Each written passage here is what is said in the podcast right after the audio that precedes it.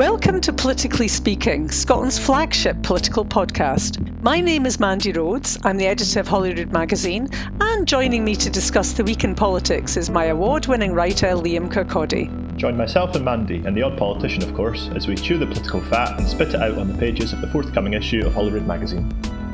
Well, it would depend on the situation, wouldn't it? Like if it was a, a kidnapping or something, possibly. I mean, I should add, I've got no reason to think that Ross Greer does kidnap people. Um, that's just speculation at this stage.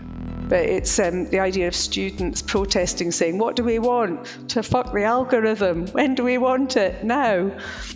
Well, to be honest, because I really like John Swinney said he would actually want to spend it with Shirley Ann Somerville because she's got the best chocolate. But, but, I think he he also said that actually he'd really enjoyed lockdown because it allowed him to spend time with his family.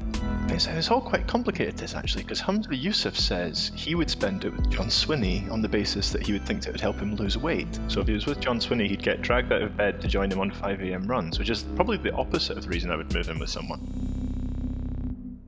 Okay, so first up this week we have Good Week, Bad Week. That's a regular part of the show where we talk about the changing fortunes of political players in Scotland and beyond. Mandy, I understand that you've got you've got an idea for me this week. Well, it's not really a, a, political character, but I just wanted to mention the fact that Nottingham police have found a penguin plodding along the middle of the road. They've nicknamed him Popo, and they took him back to a farm from apparently where he belonged. But what's interesting to me about this, in terms of a good week for penguins, it's not the first time that Nottingham police have found penguins, because last year they found two penguins uh, plodding along the street who'd escaped, uh, who'd actually been stolen actually from a local zoo. And uh, Nottingham police had put out an appeal about this with the hashtag cold case. Sorry, just there's a few bits of this. Um, yeah. Uh, first of all, I'm amazed that you've sprung this on me. Secondly, they don't plot; they parade. Everyone well, knows penguins parade. To be honest, it was the police that talked them uh, talked about them plodding because obviously they thought that was funny. I mean, these are the policemen that had the hashtag cold case. Yeah, no, you like that, don't you? Yeah, I do like. That. I'm sorry, Actually, and they call them popo. I find the police are getting quite funny these days in their social media posts. I've see. I'm actually. I'm a long um, complainer of the police trying to be funny on social media. I think it's really weird. But or do you think they should be more serious? Well, I just think you should really know when you're following the police whether they're taking the piss or not. You know. Oh yeah, I suppose. But anyway, I, I like penguins. So I just thought I'd mention that before we go that into. That's a much yeah. better good week than I've got. Well, actually, to be fair, I don't think the good week is a sensational good week, but it's a kind of few. That was an okay week. Is this this is John Swinney then, who yeah. survived a vote of no confidence? Yeah, I mean, it wasn't entirely unexpected that um, he would survive that vote of no confidence um, over the whole exam debacle, given that the Greens had already indicated that they would vote against the motion mm. because they obviously came to the rescue of all students by forcing the government into a U turn and allowing the assessed grades by teachers to stand. Yeah, the, the, the government basically did just give in to their list of um of, of demands. It's, demands. It kind of stretches the stretches the concept of good, I would say, that you have to sit in a room with a bunch of people, some of whom probably actually hate you, who mm. run through all your failings for over an hour and then later decide they're not going to sack you. I mean, that's it's one of the reasons I don't think I'd be able to handle politics. It was pretty awful. I mean, to be honest, watching um, John Swinney having to sit through that. Do you think um, Ross Greer would force you into giving into his demands? Well, it would depend on the situation, wouldn't it? Like if yeah. it was a like kidnapping or something, possibly. Oh, I suppose so. Yeah, it felt like a kidnapping, to be honest. I mean, I should um, add, I've got no reason to think that Ross Greer does kidnap people. Um, that's just speculation at this stage. Well, he's just a kid, isn't he? he's a kid. he won't like that. Yeah. Um, I mean, actually, there was some really, despite it feeling distinctly uncomfortable, I'm watching somebody like John Swinney, who I think everybody, I think even his critics were saying um, they would regard him as an honourable man.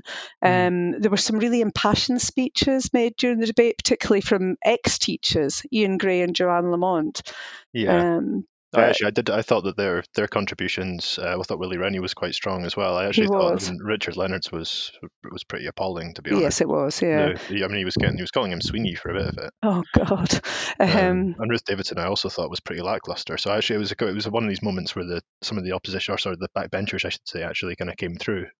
Well, I really felt that. I, I have to say, I liked Mike Russell's summing up. It was his usual um, kind of oratory. But Angela Constance, she really, I felt, struck the right tone about the values of John Swinney and his value um, in terms of ongoing public service.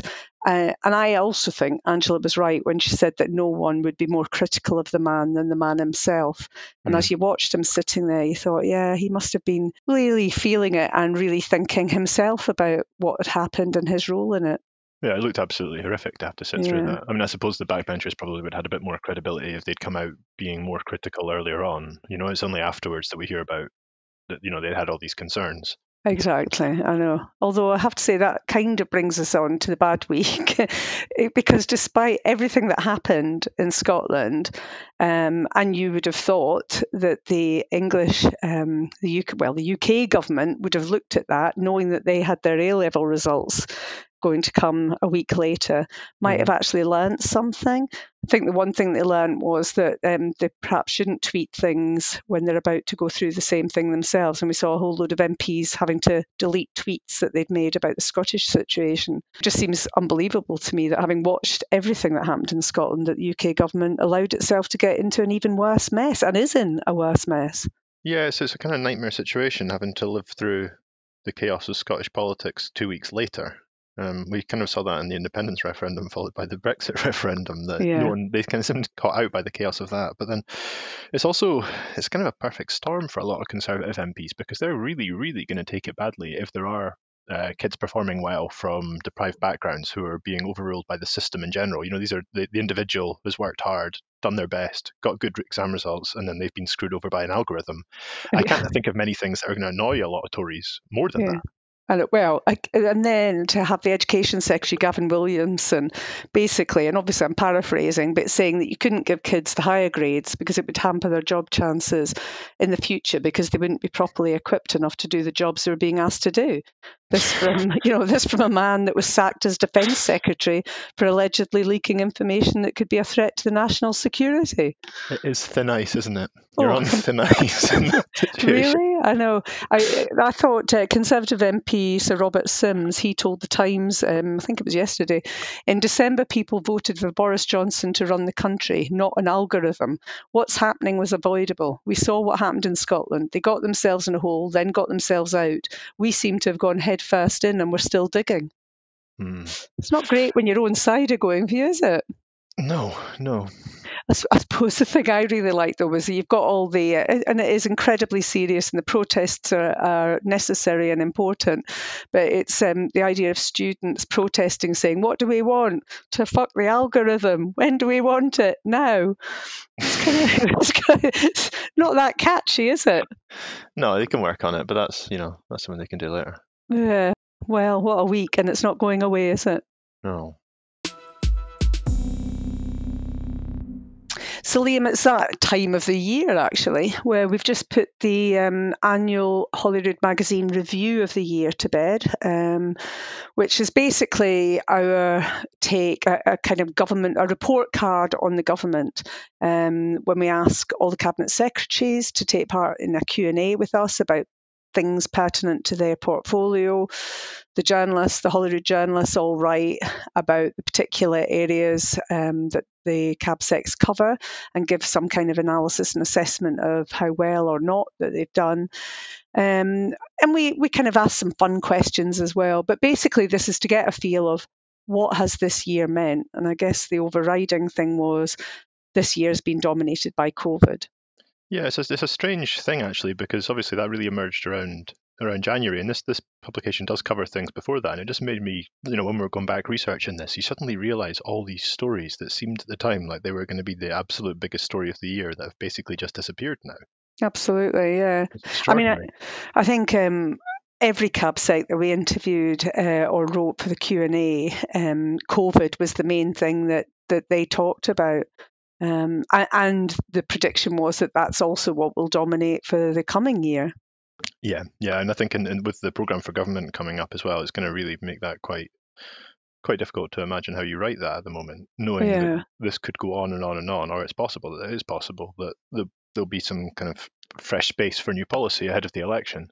Well, I think the um, the kind of other big theme throughout all the interviews, because we did a lot of interviews with um, CEOs of various companies and organisations, was the whole idea of how do you now recover, and that was mm. um, you know mainly based around economic recovery, a green recovery. Um, I mean, all various companies had different solutions to what they were doing and how they were trying to get back to some normality. Yeah, there's a kind of a jostling for space at the moment in public affairs, isn't there, about how, how trying to influence this recovery, whether it's going to be a green one, whether it's going to be the, the trade unions that lead it, whether it's going to be employment for young people. There's all different sorts of different aspects where people are trying to kind of elbow each other out of the way and shape shape it. Yeah, and I thought, well, I think what was interesting for me, and obviously we had him on the podcast a few weeks ago, but I did an interview with Benny Higgins, who's been leading for the government on a, basically a blueprint for our economic recovery. Mm. And what I wanted to get from the interview was, well, who is this man? What makes him tick?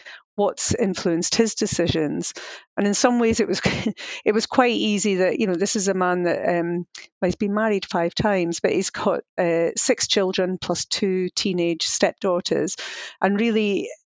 For him, looking at their futures and what it might hold, that's helped influence the way that he has focused on on who who and what is important in this recovery. And that kind of age group, that 16 to 24 generation, mm. um, that's what he's concerned about. And he's concerned about that generation of, of young people not getting lost.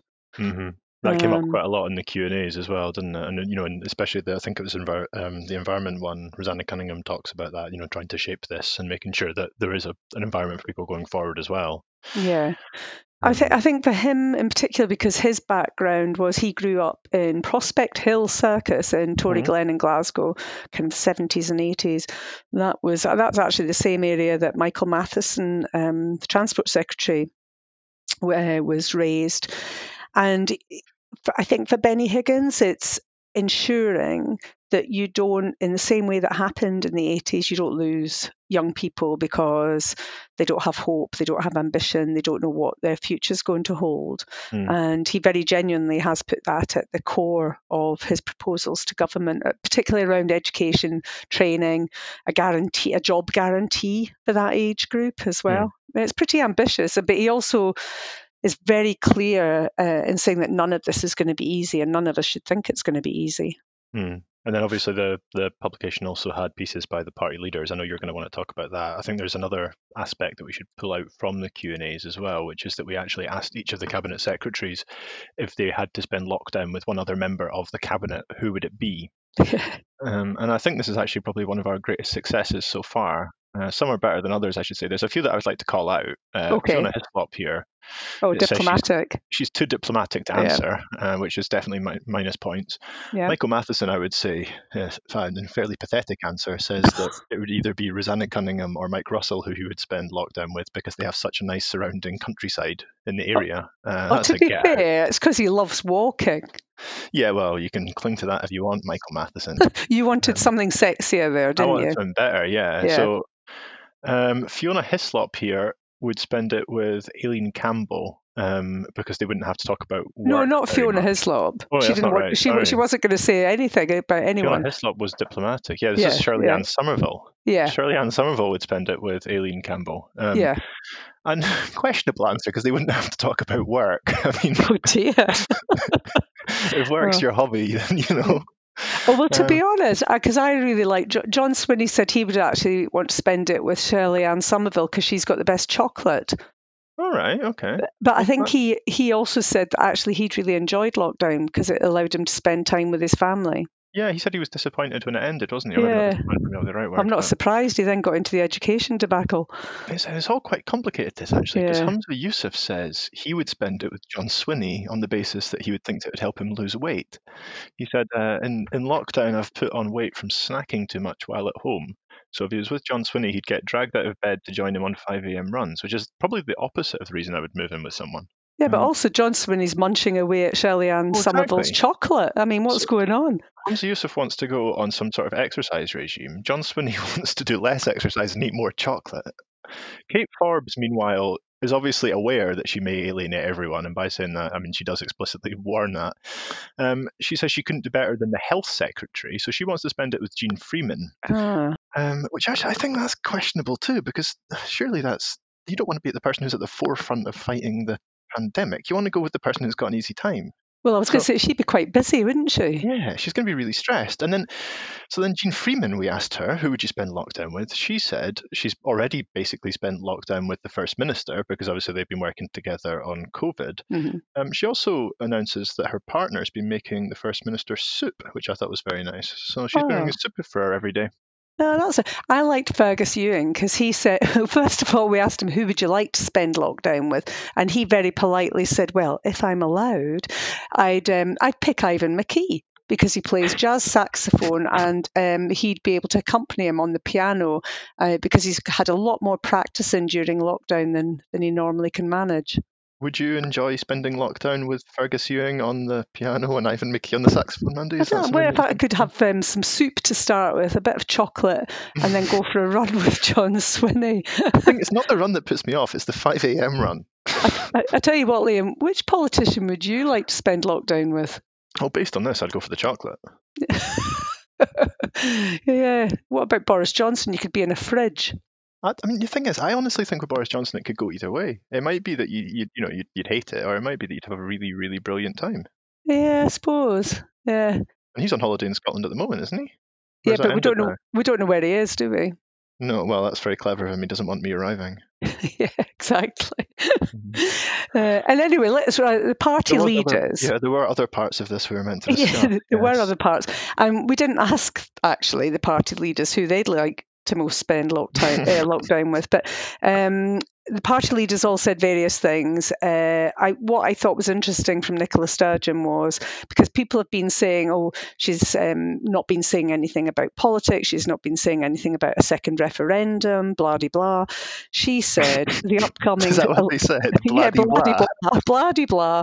Um, Nicola Sturgeon says this upcoming election will be the most important in Scotland's history, which it's interesting, but we should probably look back at some of the important elections in Scotland's history and maybe slightly question that. But basically, hmm. what she is saying is this election is going to be about um, a second referendum, that that will firmly be in the SNP's manifesto.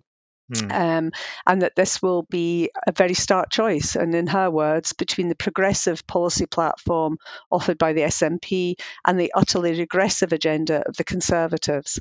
Yeah. So and Douglas Ross also wrote a piece um, in which he says that COVID has proven that we can't waste any more time talking about independence because we could be trying to prepare the country for future shocks. So they've obviously taken quite different lines on this. I don't. I mean, was it ever ever in doubt that there would be a second independence referendum pledge in the manifesto? Well, I thought it was interesting that the National last week splashed on a headline of "There will be a second referendum." You know, I mean, hmm. I didn't think it was a shock. Uh, having no, I think their splash was that the second independence ra- referendum would be in the SNP's manifesto. Well, I think an independence referendum has been in every SNP's manifesto. Hmm. So I don't think I know I don't think it was a huge shock. Um, but the FM's comments come after a YouGov poll for the Times had revealed that 53% of Scots, excluding the don't knows, would vote in favour of Scottish independence. So you know they're at an all-time high at the moment. Mm. Um, but despite that, uh, in you know, common with many political parties. We've got the party, the SNP party, the SNP fighting like a sack of frogs. Sorry, a sack of frogs. A sack of frogs. Is that, is that definitely the expression? Actually, do you know what? I don't think it is. I don't think fro- do frogs fight. You know what I mean? I They're fighting. I'd have gone with something more stingy or bitey than a frog. Like a, a, sack of bees. A sack of a sack of bees. I don't know. Listen, they're just fighting, and they're not in a sack. A shoebox full of scorpions. Something like that.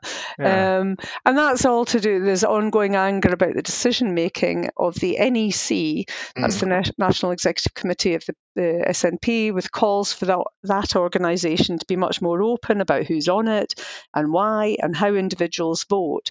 I mean, it's all a bit geeky, perhaps politically, mm. but much of this is centred on the decision to, firstly, uh, for the NEC to effectively deselect the sitting MSP for Glasgow Cathcart, James Dornan, by making his seat an all women shortlist. Mm-hmm. But then that decision was very quickly reversed when A, James objected to that because he would be standing, yeah. and B, it was found to be against the party's rule book.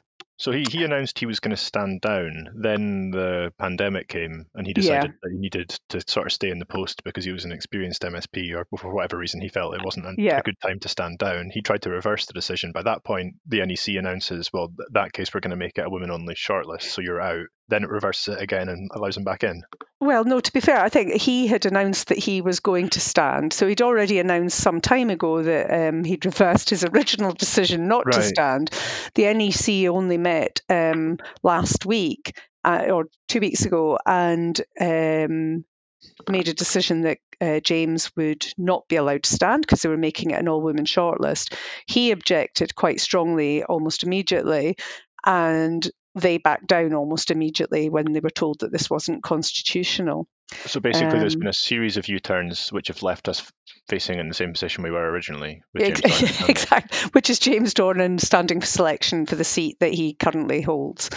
Yeah. Um, but also, uh, amid all of this, the ongoing dispute over whether the decision by the NEC to not allow MPs to stand as MSPs unless they give up their Westminster seat um, whether that was actually a move to stop Joanna Cherry from standing. Mm. And that's been, you know, kind of speculation about that's been further fueled by apparent leaks from previous NEC meetings, which appear to bolster the view that the NEC had tried to deselect Miss Cherry ahead of the 2019 general election. Mm.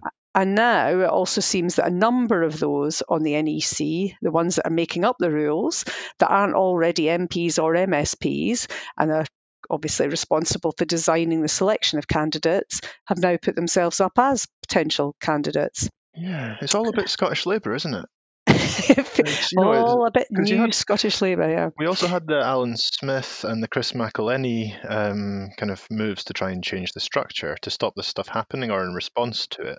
Yeah, a bit. Well, so you also had Alyn Smith coming out after it is geeky. I, I completely recognise it, and we're obviously obsessed with all these things. But after the NEC, it seemed a bit of a mess up. Um, Alyn Smith then came out. Um, saying that the wrong decision had been taken, re uh, Miss Cherry, and then that angered various people on the side of the party that seemed to support particular issues around self ID and GRA reform. Mm. So, so to be honest, in all of this, there are just ongoing splits and arguments around the Gender Recognition Act reform, increasing hostility about the proposals contained within the hate crime bill, mm-hmm. which also seem to be wound up in the GRA, GRA issues as well. Yeah. Um, and plus, just generally stuff about Nicola Sturgeon's leadership seems to be emerging from this as well. Yeah, well, actually, I think that feeds back to your second referendum question. Mm, Some people mm-hmm. feeling that, that she isn't being strong enough on this, that it's all very well to keep saying we're winning this plan A in that we're go- we're getting the support for a second referendum going up and up but we're still left in a position where it will still be up to Boris Johnson whether or not we can hold a second referendum. Mm-hmm. But amid all of this, you've also got this week's start of the Scottish Parliamentary Committee investigating, investigating how the Scottish Government handled sexual harassment claims against the former First Minister. And all of this, I have to say, it gives the impression that this is a party just fighting amongst itself. Um, yeah, really the worst possible moment. The, the, worst possible moment. And actually, I interviewed the Justice Secretary Humza Yousaf last, Yousaf last week about this, but also about what his hate crime bill could actually mean. So we're going to hear some of that now. But when you look back and look at Derek going, we've got um, the parliamentary inquiry into the Salmond allegations and how that was handled a lot of in-party fighting appeared to go on around GRA, around party selection. How are you feeling at the moment about party, basically? I feel like if the party was a person, I'd just grab it by the shoulders and give it a good shake uh, and just say to the party, just pull yourself together here. Um, I've been I've been in the party for 15 years, many people have been far longer than me, um, but the 15 years that I've been in the party, we have never, ever been closer to our goal. I've never, ever been closer to independence than we are now, for sure. Um, and there's a whole variety of reasons and factors for that. And just when we're at that point where you can practically touch it, um, there seems to be a number of uh, fights happening over a number of issues, a number of fires being well started and then put out right across um, not just the party but even the wider movement, uh, the wider Yes movement. And I think you know I, I saw an interview from the First Minister, Glenn Campbell, from the BBC, a couple of days ago, and, and I just thought she pitched it perfectly. Well, except she is the leader, and instead of saying the party should pull itself together, shouldn't she take the lead, or so shouldn't some of you take the lead and um, and actually say this is what should happen, rather than I mean, particular things like the GRA have caused huge problems across the party. How do you solve that? So let, let, let, let's say two questions. So you know, this idea that the FM should get embroiled in party matters in the midst of a global pandemic, which is the biggest challenge we've ever faced. I'm telling you right now, 99% of people out there do not care about what decisions the NEC have made. Come to GRA in a minute, that's different, I accept yeah, that. Or hate crime, which is a bill which I'm taking through, which has gathered a fair bit of commentary and, com- uh, and controversy. But 99% of people don't care about the party fighting and infighting. So for the FM, or the suggestion that the FM should be distracted from the handling of the global pandemic, it's a, it's a ludicrous suggestion. On, on, on, on issues like GRA and, and, and hate crime, for me, they're going to centre on one is how genuine we are, and we will be genuine on this, but how genuine we are on listening to those concerns. And you know, again, I can speak more authoritatively about hate crime because I'm, I'm leading it and taking it forward. So I've got a job to do to make sure I can genuinely listen to where the concerns are coming, so I can filter out what is not genuine, what is just a political attack, and I can filter all that out. But there's plenty of genuine concerns. GRA is similar. There are some very, very genuine concerns, undoubtedly, um, that women have. I think there's some that are not genuine concerns, and they're coming from really dangerous places. Actually, some of the concerns, but they're clearly very genuine concerns. Um, and our job is to listen. So obviously, pre-COVID, we paused the legislation.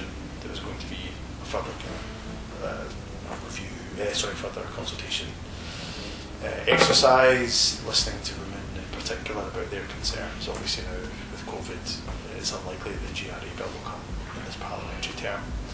So we just have to make sure that we are genuinely listening to the concerns that are out there. I mean, both with GRA and the hate crime, they've kind of impacted more directly the hate crime, but on your portfolio area. And I think one of the biggest concerns around GRA for women has been the conflation of gender and sex. Mm. And clearly that does matter when it comes to crime statistics. Do you accept that there are unintended consequences perhaps of some proposals that are well intentioned? but can have an impact that isn't. For sure, hundred percent. And hate crime is the same, uh, absolutely the same. And, and, and, and you know, we've got to always be recognising what those unintended consequences can be. If I take the example that you just gave around crime stats, it's why Shirley Ann created a group that is specifically looking at the data implications of the GRA reforms um, um, that, that, that, are proposed. Now, there's, a, there's, a, there's an argument that I think you know, legitimately people can say, well, you should have done that in advance of when you did. It's fine, hold up your hands and say that's legitimate. But ultimately, of course, uh, legislation can have unintended consequences. Our, our, I think our reaction to that, or if we're going to steer legislation through the Parliament, that is going to be controversial. Um, but we believe principally is the right thing to do, as I do, absolutely, uh, with, with, with hate crime do as a government with, with GRA, then we've got to be willing at times to step back, to listen to those concerns, address them, and, and, and move forward.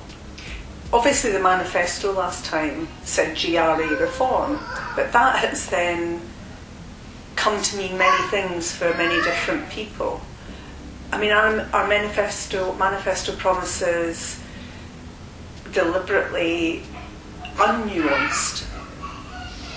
You know, so that if you had said this is what we mean by GRA reform, um, we might not have got into some of the problems that we've got into. And again, you know, asking questions from a manifesto and you know four years ago, and, and could be have wanted things better or been clearer potentially. But ultimately, you know, when GRA reform was first um, proposed by the party, um, I truthfully didn't know much about it, so I thought, well, I'm going to educate myself. And I remember sitting down with folk from the Trans Alliance to understand better what it meant for them, what did it change in birth certificate mean for them. But then also, of course, it's been really important that we are listening to the voices that oppose. And I think that is, and if that is done in, in a genuine way, and that's why, of course, the legislation was paused again pre-COVID to make sure that although we've done that genuine listening, I believe there's clearly still an anger from a number of women in particular. Um, that, that, that, the reforms were going ahead and they felt that it wasn't addressing their concerns. So we've got to we've got to we've got to genuinely listen and see can we do anything to assure and reassure as best we possibly can. But ultimately also we've got to listen to those that are affected um, from, from the trans community too. And I think this when I sat down with, with Vic from the Trans Alliance, you know, Vic told me what getting the birth certificate would mean for them. And, you know, I can't remember the last time I used my birth certificate there. Married.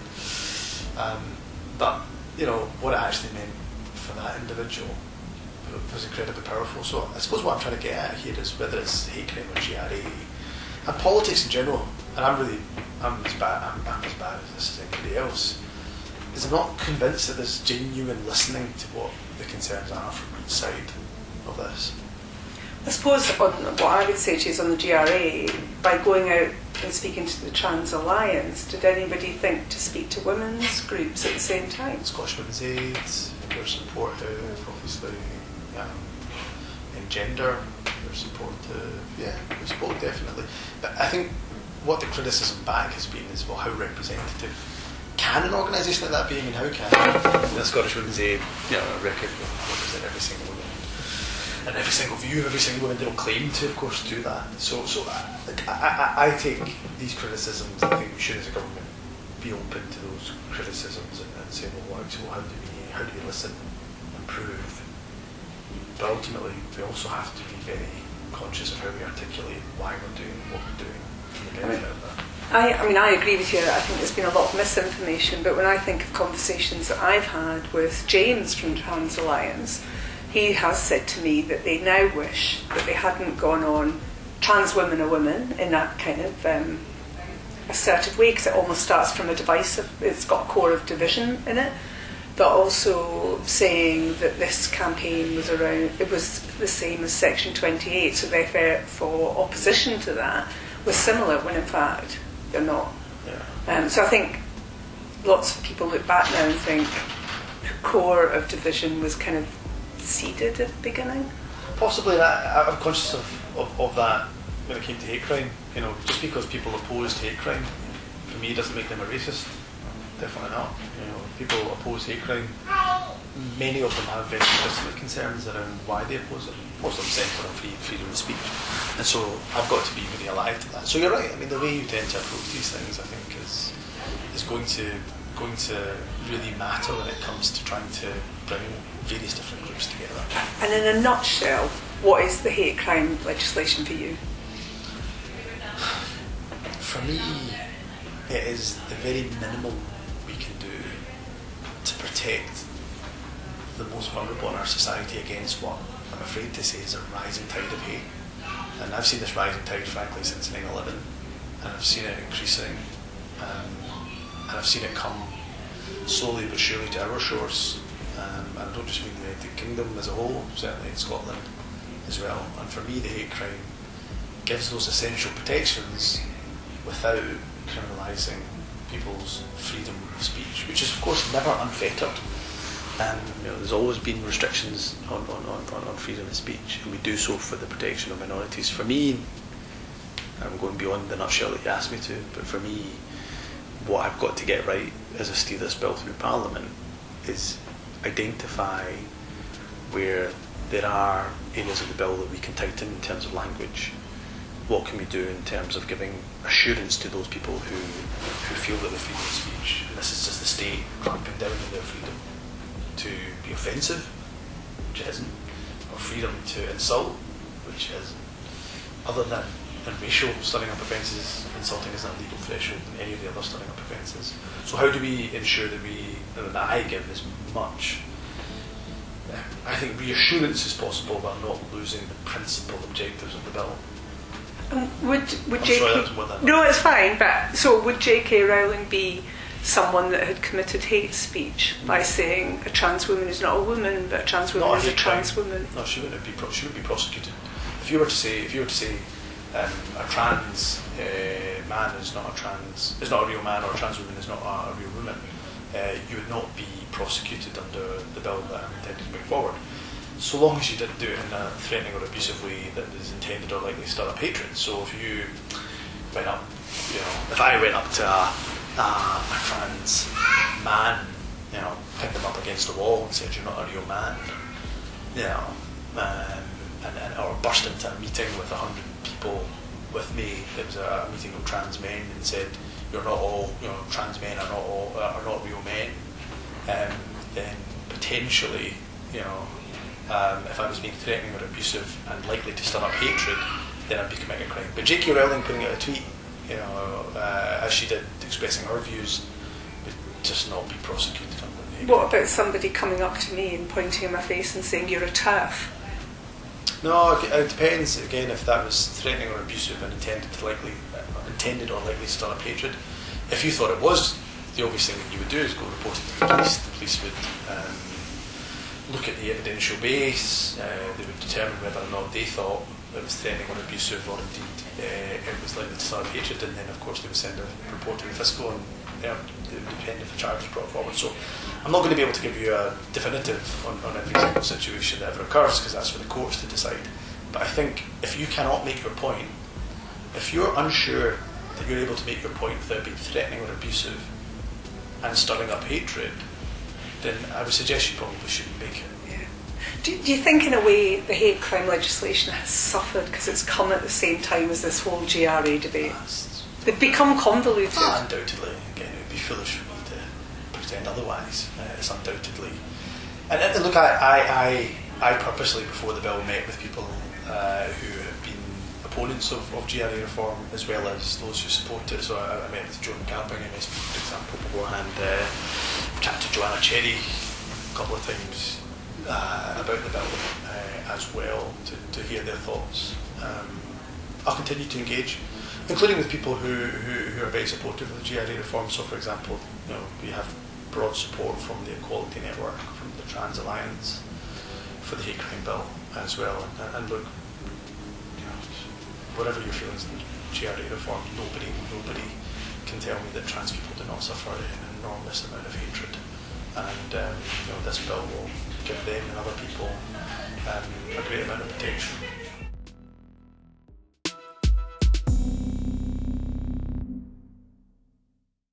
Okay, so it's time for the final part of the show. That is Mandy's rant of the week. This was originally a section of the show where Mandy would let loose about something that's bothering her in, in much the same way that uh, an old man traps you at a bar um, when you're trying to order and tells you everything that's wrong in the world. I understand that we've now introduced table service in a lot of places to avoid that, but the good news is that Mandy is here at hand to offer an opportunity to do it. Mandy, what have you got? I believe you've got a, a rant of some kind. Well, kind of, but firstly, I sort of object to being called the old man in the pub.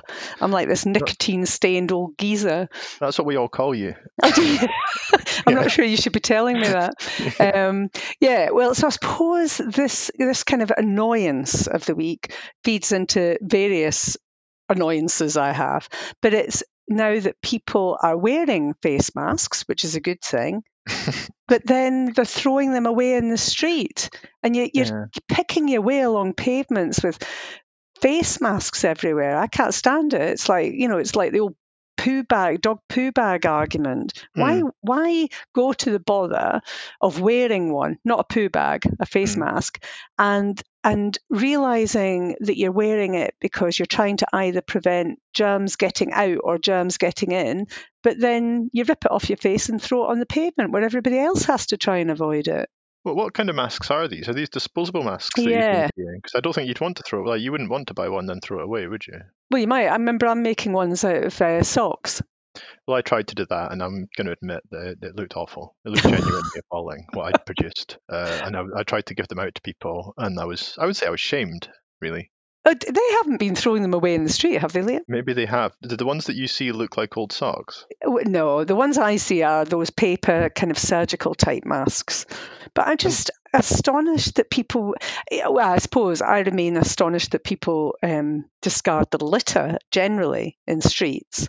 But taking off a face mask and throwing it in the street, oh, it's just not know. nice.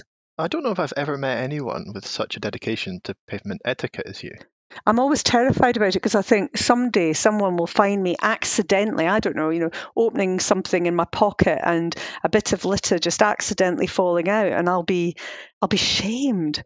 Yeah. I'll be you, have I ever told you about the time when I worked for Scottish Television? I presented this program called um, Community something or other.